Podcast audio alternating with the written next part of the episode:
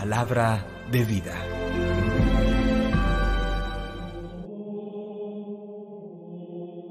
Comienzo de la profecía de Ageo, capítulo 1, versículos 1 al 8.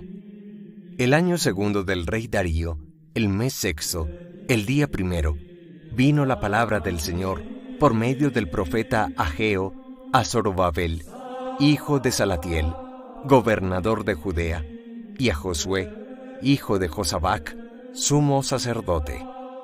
Así dice el Señor de los ejércitos. Este pueblo anda diciendo, todavía no es tiempo de reconstruir el templo. La palabra del Señor vino por medio del profeta Ageo. De modo que es tiempo de vivir en casas revestidas de madera, mientras el templo está en ruinas? Pues ahora, dice el Señor de los ejércitos, meditad vuestra situación. Sembrasteis mucho y cosechasteis poco. Comisteis sin saciaros, bebisteis sin apagar la sed. Os vestisteis sin abrigaros, y el que trabaja a sueldo recibe la paga en bolsa rota. Así, dice el Señor, meditad en vuestra situación. Subid al monte, traed maderos, construid el templo, para que pueda complacerme y mostrar mi gloria, dice el Señor. Palabra de Dios. Te alabamos, Señor. Salmo 149. El Señor ama a su pueblo. Cantad al Señor un cántico nuevo resuene su alabanza en la asamblea de los fieles, que se alegre Israel por su Creador, los hijos de Sión por su Rey. El Señor ama a su pueblo. Alabad su nombre con danzas, cantadle con tambores y cítaras, porque el Señor ama a su pueblo y adorna con la victoria a los humildes. El Señor ama a su pueblo que los fieles festejen su gloria y canten jubilosos en filas, con vítores a Dios en la boca. Es un honor para todos sus fieles. El Señor ama a su pueblo. Del Santo Evangelio según San Lucas capítulo 9 versículos 7 al 9. En aquel tiempo el virrey Herodes se enteró de lo que pasaba y no sabía a qué atenerse, porque unos decían que Juan había resucitado, otros que había aparecido Elías y otros que había vuelto a la vida uno de los antiguos profetas. Herodes se decía, a Juan lo mandé decapitar yo. ¿Quién es este de quien oigo semejantes cosas? Y tenía ganas de ver a Jesús. Palabra del Señor. Gloria a ti, Señor Jesús. En un corto evangelio, donde el personaje central es el virrey Herodes, descubrimos cómo la figura inmensa de Jesucristo no pasó desapercibida hace dos mil años para el pueblo sencillo, pero también para los poderosos y gobernantes de su tiempo.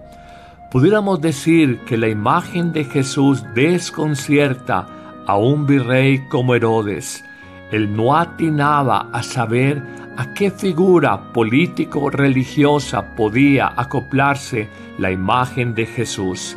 Hoy muchas personas también se sienten desconcertadas sobre el misterio de Jesucristo, que es un hombre, que es más que un hombre, que es verdadero Dios, que nos dio la salvación.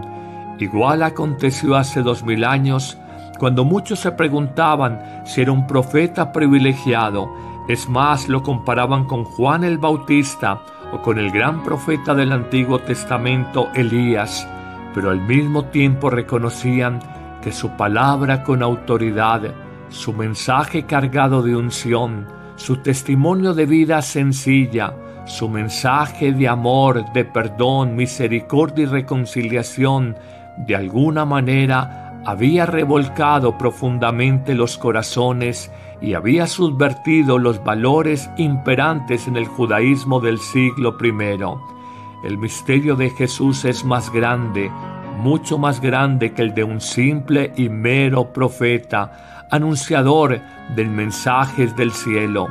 Jesús encarna otro estilo de vida que hoy, veinte siglos después, aún no alcanzamos a comprender plenamente, por una tradición a veces más socio-religiosa que por una convicción de fe, por una transformación profunda del alma, a veces nos hemos quedado que el cristianismo es algunas prácticas piadosas, una celebración sacramental en día domingo y dos o tres prácticas de caridad en diciembre con los pobres. No, la persona de Jesús, y es tal vez lo más interesante, provoca fascinación.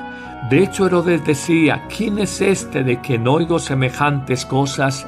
Y dice el evangelista Lucas, que Herodes tenía ganas de conocer y ver a Jesús. Curiosidad puede ser, pienso más que fascinación. Aún los poderosos de este mundo reconocen la grandeza de un hombre cuando tiene a Cristo en su corazón. Hoy, ¿cuántos se necesitan hombres y mujeres que llenos del amor, la verdad y la vida nueva de Jesús resucitado, puedan iluminar nuestro mundo, puedan confrontar la forma vacía, materialista, egoísta, insolidaria en que vivimos los hombres del siglo XXI y nos enseñe a descubrir que la vida se puede vivir de otra manera. Que el Señor te bendiga abundantemente en este día, en el nombre del Padre y del Hijo y del Espíritu Santo. Amén. ¿Qué es el amor? En septiembre, cuando celebramos el mes del amor y la amistad, te invitamos a vivir una nueva temporada de reflexiones. ¿Qué es el amor? Cristo nos pide amarnos unos a otros. Redescubre el valor de la gratitud, la fidelidad, el perdón la perseverancia, la humildad, la donación en el amor afectivo. La vida solo es grande y tiene sentido cuando conjugamos cada día el verbo amar. Más allá de la crisis, el enfriamiento, la rutina en las relaciones. Acompáñanos en esta reflexión existencial y cercana sobre el amor cotidiano todos los martes y jueves, en vivo, a las 9 a.m., en YouTube y Facebook Padre Carlos Yepes. Y comparte con tus familiares y amigos nuestros contenidos. Te esperamos.